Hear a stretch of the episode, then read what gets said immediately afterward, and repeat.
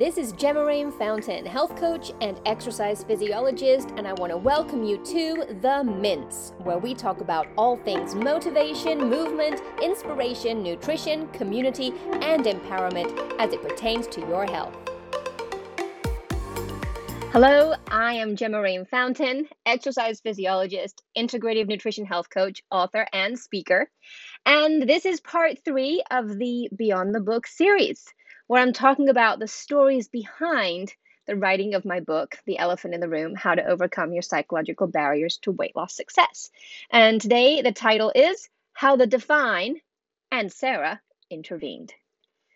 A few years ago, I wrote my book, The Elephant in the Room How to Overcome the Psychological Barriers to Weight Loss Success. It's about the mental blocks to weight loss. And while the book is available in print on Amazon, I would like to gift my book to you for free in PDF form. So if you would like to read that and get it for free on PDF, go below and click the link and you'll fill out the form and I will send that to you. So instead of telling you about what is in the book, I am sharing the story behind the book and the trials, the tribulations, the joy, the tears, and the magic that helped get the book to publish. This is part three of the story behind the elephant in the room how the divine and Sara intervened. So, if you haven't read part two yet, find that link below and click on that. But today we're picking up where we left off in part two at my 20 year high school reunion. It was June 2015. At the Saturday night formal dinner, Eric, my husband, and I sat down at a large round table next to my friend Sara, who I hadn't seen in person in 10 years. We were, however, connected on Facebook. And after some small talk, Sara asked me how the book publishing was going. She mentioned that she'd been following my progress or complete lack of progress through my Facebook posts. She asked me how it was going, and I probably said something like, ugh, with great drama. And I told her how frustrated I was with the online publishing format CreateSpace, and that I couldn't even get the dang page numbers onto the right freaking pages. I probably went off on some tirade, but then she asked me, I remember this vividly. She asked me, Gemma, do you know who I work for? I was like, no, I actually don't. And she said, I work for CreateSpace. CreateSpace, the self publishing platform with Amazon that I was so frustrated with. She worked for them. So I probably told her to shut up and like hit her in the arm because that's kind of what I do when I'm shocked.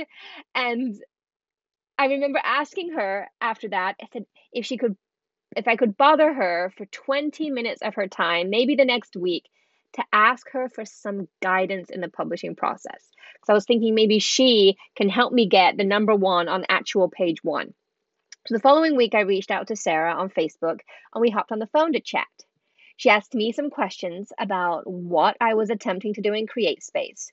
I told her what I was having trouble with, and she asked if I could send her my manuscript. So I emailed it to her, and she told me she'd get back to me in a few days. Well, a few days came and went, and I hadn't heard back from her. So a week later, I sent her a quick Facebook message and we hopped on another call. I asked Sara if she'd had any time to help me figure out the whole page number thing. And she said, Gemma, your book is ready to publish. And I was I was so confused. And I remember like, what do you mean it's ready to publish?